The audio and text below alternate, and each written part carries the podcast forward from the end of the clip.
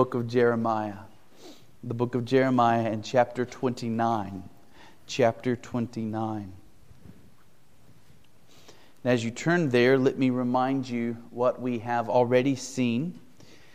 We've seen that Christians are aliens and exiles in this world. This, this world is not our home. We belong to a different creation. We are new creation people.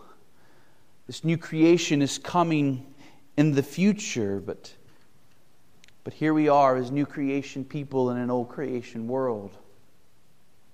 And since we are pilgrims in this world, how are we to live while we are here? And we said last time that we must reject the approach of isolationism. It is not the right approach to shut ourselves off from this world. But at the same time, we must reject the approach of worldliness. We cannot adopt the patterns of this world, the, the mindset, the values, the sinful practices of this world. And so, as pilgrims in this life, there must be a way to relate to the world around us that is somewhere in between isolationism and worldliness.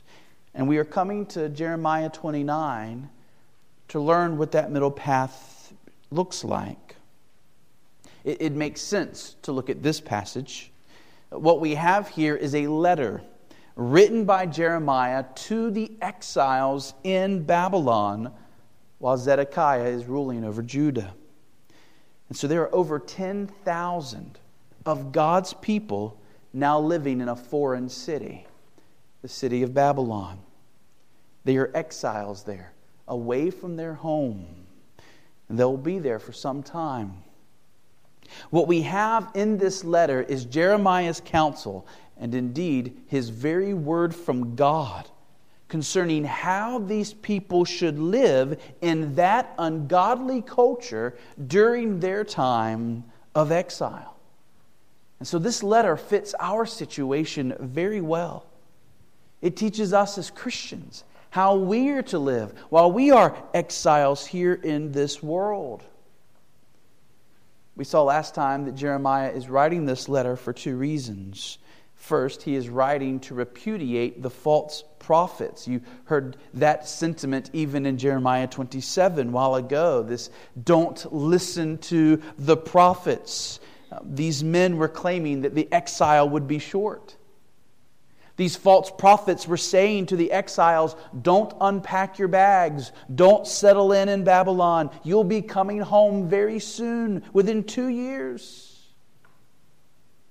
Jeremiah exposes these prophets as the false prophets that they were. And we're not to put our hope in pipe dreams and false promises. Here in our exile, Jesus can come back for us any moment. He, he may come back tomorrow, He may come back tonight. But until He does, we are expected to live here on earth as if this will be our home for a while. We are to make the most of our pilgrimage here for His glory. But then, secondly, Jeremiah is writing to encourage these exiles. He, he wants them to know that while their homecoming will not be as soon as the false prophets are proclaiming, God is going to bring them home. They will not be pilgrims forever. This is our hope as Christians. Our time of exile will come to an end. For many of us, it will end when we die and see our Savior's face. But ultimately, this pilgrimage will end when Jesus comes back and inaugurates the new heavens and the new earth. That's when we will be truly home. And that is our hope as Christians. Now, tonight, we are going to dig into the meat of Jeremiah's letter. And so, what I want to do is walk through verses 4 through 7 in which Jeremiah gives specific instructions concerning how God's people are to live while they are exiles in an ungodly society. And as we go along, we're going to note a number of principles that can help us. So look first at verse 4. Thus says the Lord of hosts the God of Israel, to all the exiles whom I have sent into exile from Jerusalem to Babylon. So, this is the introduction to Jeremiah's letter to the exiles. And this opening sentence makes clear that this letter isn't really from Jeremiah at all. This is God speaking to his people in exile. And notice that the opening sentence of this letter doesn't just refer to God as God, God calls himself the Lord of hosts. He calls himself the God of Israel. And following the pattern of a letter, he tells who he is writing to. And he doesn't just refer to these people that he's writing to as exiles, he calls them the exiles whom I have sent into exile. So, from this opening verse alone, I see three principles. Three principles for us. First, see that God reminds his people in exile of his immense power. God reminds his people in exile of his immense power. This is not just God speaking, this is the Lord of hosts. Uh, you may not realize this. We, we sing that title quite often. Indeed, we sang it this morning in the hymn, A Mighty Fortress is Our God, because we sing, I would try to sing it, but I probably won't hit the right notes. Lord Sabaoth, his name. Do you remember singing that this morning? Lord Sabaoth, his name from age to age the same, and he must win the battle. That word, Sabaoth, is the Hebrew word that we translate as of hosts. Lord Sabaoth means the Lord of hosts. Martin Luther says in that hymn, How do we know that we will have the ultimate victory over that great enemy, Satan? We know it because God has sent a victor. Lord Sabaoth is his name. He is the Lord of hosts, and he will win the battle. So, who are these hosts that God is referring to when he calls himself the Lord of hosts? Well, mainly, this seems to be a reference to the hosts of angels that are at God's command. God is the Lord of angel armies. With one command, a million, million angels will do his bidding, fighting for his name and for his purpose. Never has there been an army like the army of the angels of heaven. And never has there been a Lord of an army like the Lord our God. Here is the great I am. The great I am is sovereign over all the mighty beings of heaven. This title, the Lord of Hosts, is very common in the Bible. It occurs over 200 times. But the reason this title for God was so important is it separated Israel from all the other peoples of the world. All the other peoples of the world worshiped a variety of spirits, a variety of powers, a variety of supernatural deities. But Israel believed that these powers, these spirits, these deities, they weren't divine gods at all. They were, in fact, angels. And they believed that there was only one true God who created every angel and that he is sovereign over them all. So when other religions were putting their trust in this pagan deity or that pagan deity, they were actually putting their trust in a created being, a, a creature, an angel. But Yahweh, He is the Lord of angels. And no angel is a match for Him. Indeed, all the hosts of heaven do His will. So, can you see why this title would be comforting? To the people of Israel in exile in Babylon? Yes, they're under the rule of a pagan people. But they are not there because Babylon's gods are stronger than Israel's God. No, if Israel's God chose to do so, he could send his mighty hosts and he could set them free from their exile in a millisecond the God of Israel is mightier than any power Babylon can claim. And therefore, God's people are not in exile by accident. They are where they are according to his sovereign will. More on that in a moment. But the point is, God is encouraging his people by reminding them that he is still the supreme power in the universe. Number two, God reminds his people in exile of his loyalty to them. Of his loyalty to them. He calls himself the God of Israel. And you can see why this would be an encouragement to them. I mean, they might have been thinking that their God had forsaken them. Here they are and, uh, along the, the, the rivers in Babylon, and they might have been thinking, Our God has cast us off. We sinned so greatly. We fell into such idolatry and immorality. And yet God says, No, they are still His people. He is still their God. Oh, yes, they are under discipline. They are under judgment for their sin, but this is not utter judgment. He is not casting them away forever. He is still with them, even in their exile. And as He is humbling them now, He will again bring them back home and exalt them. Put these two points together, and what is God saying to us? He is reminding us that there is no power in this universe that is mightier than our God, and He is committed to our welfare. Isn't that a wonderful thing? What do you fear tonight? What is causing you anxiety or worry? Is it the threat of terrorism? Is it some disease or sickness?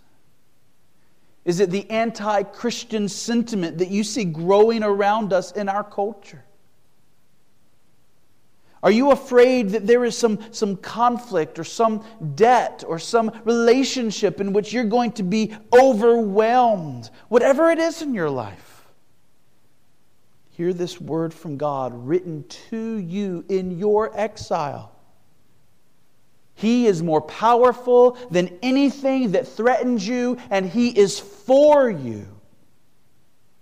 He is your God, dear Christian, and He will sustain you, and He will care for you, and in His time, He will bring you safely home.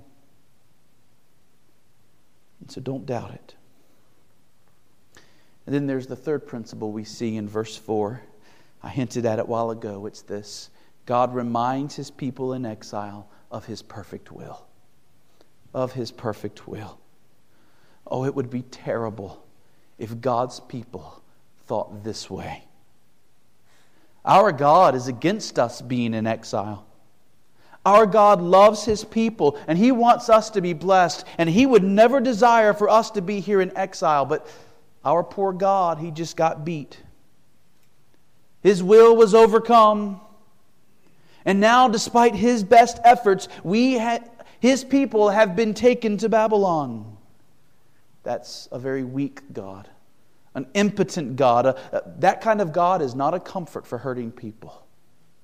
To go to people in their affliction and sickness and say, Oh, God would never will for you to be this way. Well, then what happened? Is there something stronger than God that brought this about?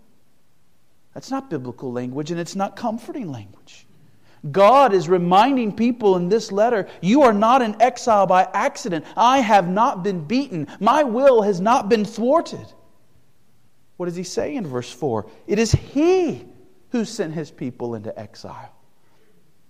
He brought his people from Jerusalem to Babylon.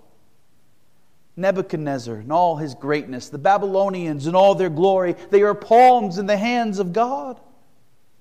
They are tools being used to accomplish His purpose. The people of Judah had turned to immorality, they had turned to idolatry, they had turned away from God.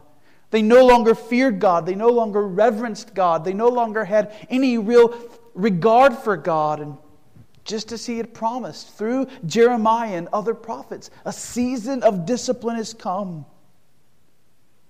God's people are being reminded that He is to be feared, He is to be reverenced, He is to be regarded. Nebuchadnezzar has not thwarted the will of God, just the opposite. He is unknowingly fulfilling the will of God. And everything that is happening here is happening according to God's good, wise, and perfect plan. Mount Hermon, you might wonder why God placed you in this part of the world at this time in human history. You might have wished that you lived during the earlier years of our country when a, a, greater percentage of America loved the Lord Jesus and professed his name. Do you ever think about that? Why are you here now? Why are you here at this point in history? Well, of this much you can be sure. You are here now because God has willed for you to be here now.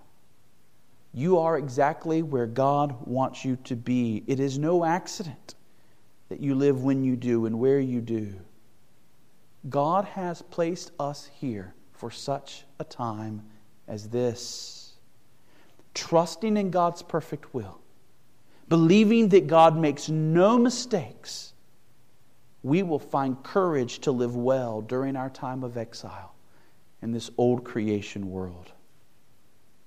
Now, after that tender and wonderful encouragement from God, he gives his instruction to his people. So look at our next verse, verse 5. Here it gets very practical. How are we to live in this world while we are in exile? Verse 5 Build houses and live in them, plant gardens and eat their produce. What is God saying there? Listen to Matthew Henry. He says, By all this it is intimated to them that they must not feed their hopes, must not feed themselves with hopes of a speedy return out of their captivity, for that would keep them still unsettled and consequently uneasy.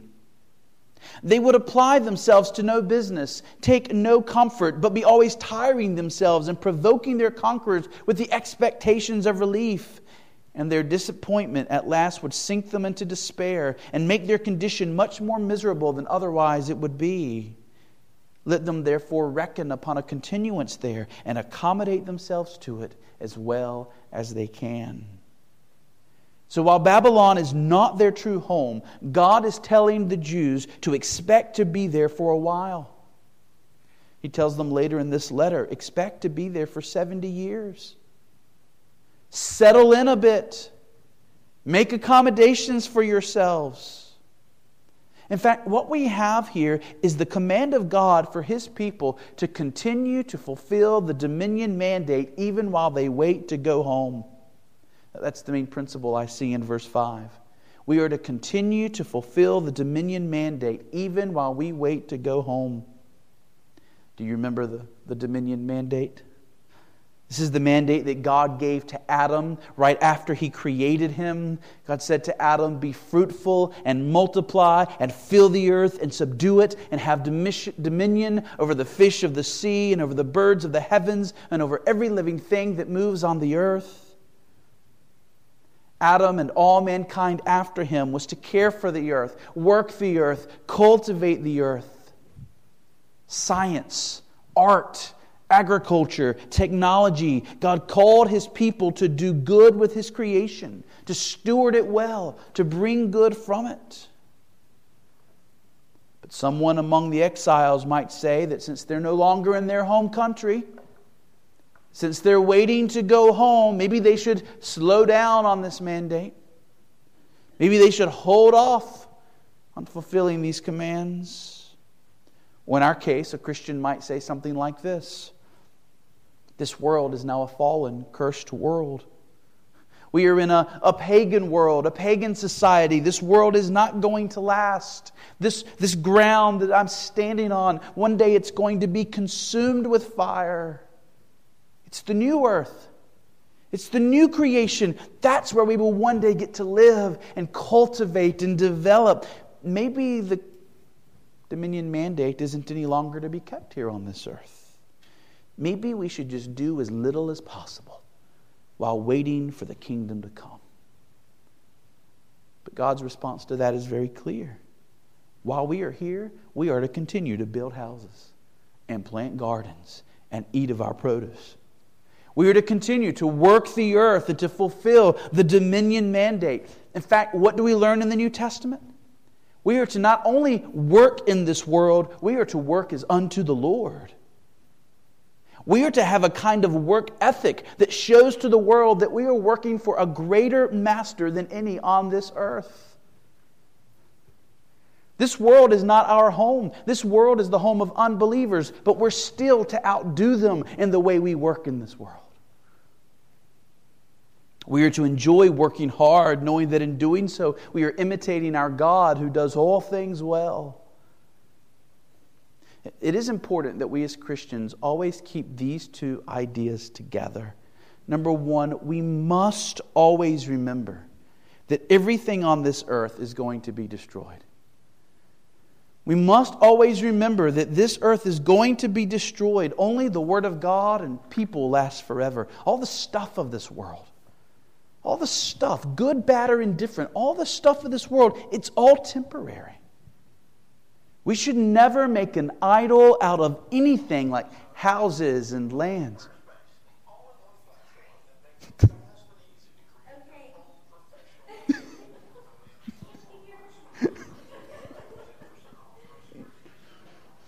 Church discipline right now. Y'all ready? All right.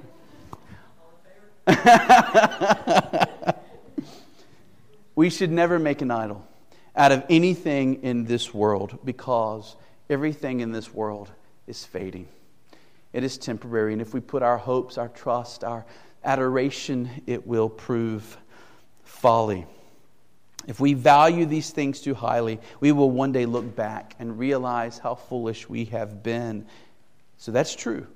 Don't put your trust in the stuff of this world, but we must also always remember that God has called us, nevertheless, to work hard in this world and to glorify Him in the fulfillment of our callings. And so, while we are not to overvalue this world, it's not our eternal home, we are still to be faithful in the way we live here until the day our Lord Jesus Christ comes back. And so, Christians are to build houses, and they're to be well done houses. Christians are to plant gardens, and they're to be excellent gardens. And we're to fulfill the dominion mandate while we're here. Look with me at verse 6. Verse 6, because here we learn not only are we to continue to fulfill the dominion mandate, but family life is to continue as well. Family life is to continue as well. Verse 6 Take wives and have sons and daughters Take wives for your sons and give your daughters in marriage, that they may bear sons and daughters. Multiply there and do not decrease.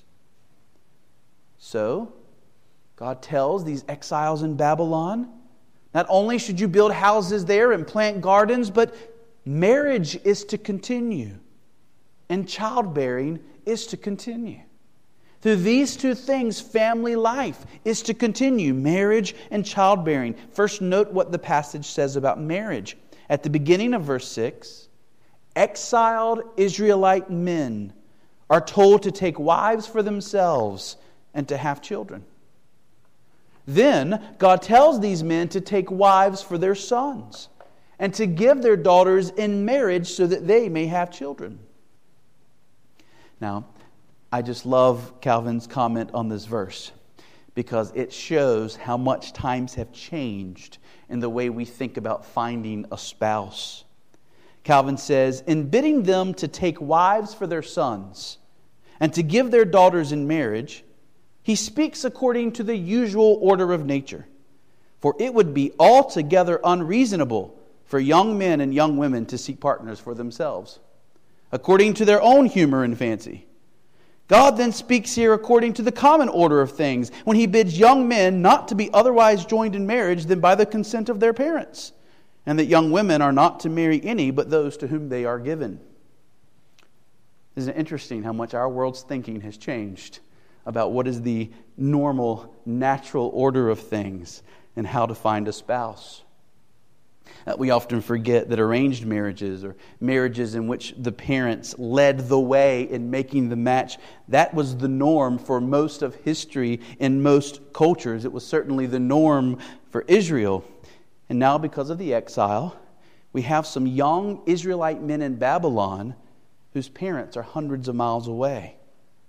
The parents can't help their sons enter into marriage. It's up to the sons themselves. And so verse 6 begins by telling these men, Take wives for yourselves. But for those who were in exile who had sons and daughters, and for those who would later have sons and daughters, God tells them to help their children enter into marriage by taking wives for their sons and giving their daughters in marriage. How are we to think about this?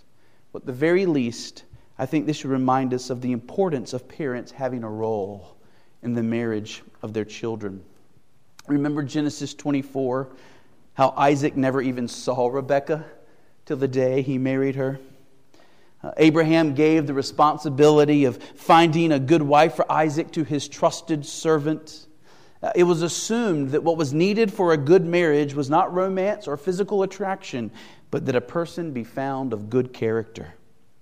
It was assumed that parents tended to be better suited than their children in discerning a good spouse.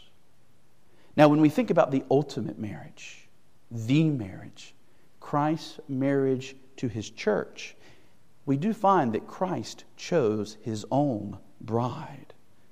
Spurgeon says, A man may surely choose his own wife, for Christ chose his own spouse. He chose his own church. And while Scripture stands, that doctrine can never be eradicated from it. And he is right. Jesus chose his bride. But at the same time, the bride that Jesus chose was equally chosen by the Father. Uh, the Father set his electing love on them before the foundation of the earth. And so the teaching of the Bible seems to be that Father and Son together, as one God, chose the church, the bride. And so in the Trinity, we see a picture of Father and Son united together in selecting a spouse. In our day, dating has become the main way people find a spouse. Um, this is a really new experiment, really new. After more than 10,000 years of the arranged marriage model, or at least of parents being greatly involved, dating has been around for a whole 80 to 90 years. It's really, really new in the history of mankind. And so far, I think the results state for themselves how well it's going. Many marriages formed this way are not lasting, and it's proving to be a morally dangerous way for young people to look for a spouse. And so I would suggest that any young person, and look, I have some in here tonight.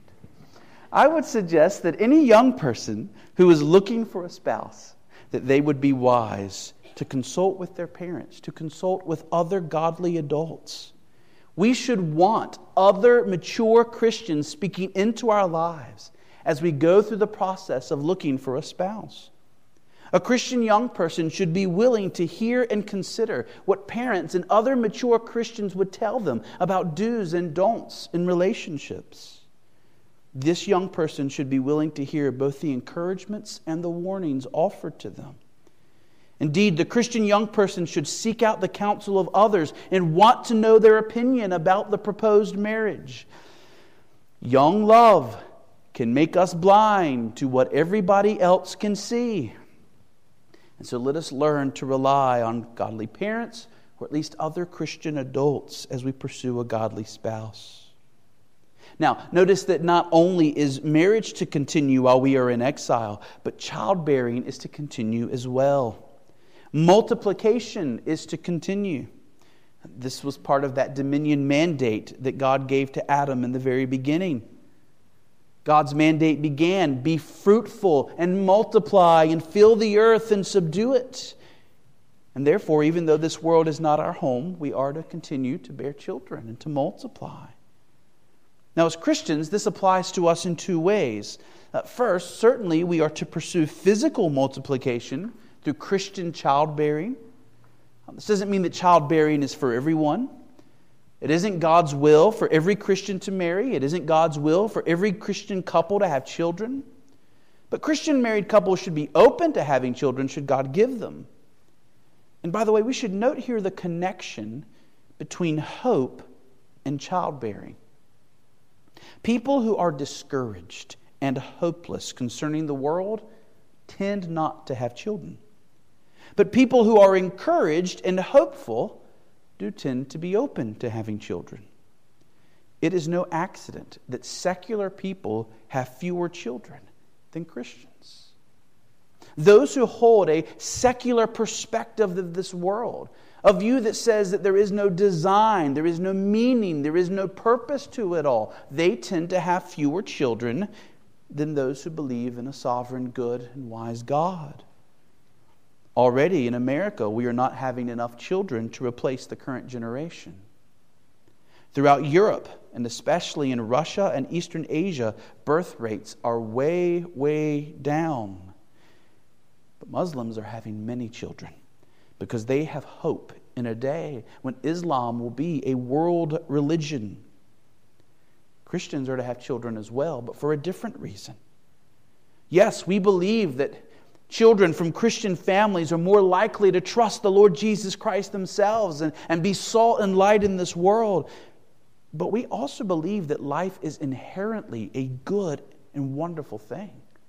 God is glorified in every new life. Every new baby is a testimony to the power and goodness and the wisdom of God. Every new baby is a declaration of how amazing our God is. But this command to multiply while we are in exile has a second application for us. In the Old Testament, God's people multiplied through reproduction. But in the New Testament, God's people, the church, reproduce in a different way. It is through the gospel that people are added to the kingdom of Christ. It is through evangelism, it is through missions that God's family grows and more people are brought to know of His love and His mercy. And therefore, while we are in this world, yes, we're to build houses, we're to plant gardens, we're to have marriages, we're to bear children, but we're also to pursue spiritual multiplication by sharing the gospel. We are to live in this world as witnesses to Christ, sharing the good news with those who will listen. Now we're going to stop here because we're going to spend our next two messages, our last two messages in this series, solely on verse 7.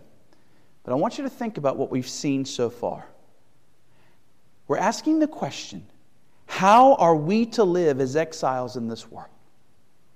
This is not our home. This, this culture around us is so different from our values. How are we to live? And so far, the answer has been wonderfully simple.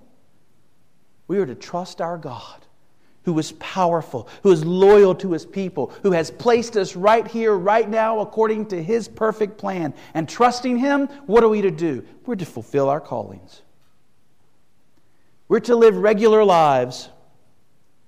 We're to live in houses. We're to do what we need to do to meet the basic needs that we have. We're to have families to pursue family life. Put the way Paul puts it in the New Testament, we are to seek to live quiet, godly, dignified lives. And along the way, as God gives us opportunity, we're to speak to people about the Lord Jesus Christ. And through all of this, God will be doing us good, but God will also be doing the community around us and the people around us good. Evangelism and missions, being salt and light in this world, it doesn't begin with something really, really hard, at least in an outward sense. It begins with this do what people do, live your life, but do so in a way that honors Christ. Fulfill your callings, but do so in a way that honors Christ. Care for your family, but do so in a way that honors Christ. And as you have opportunity, Share the gospel with others. We'll see more next time.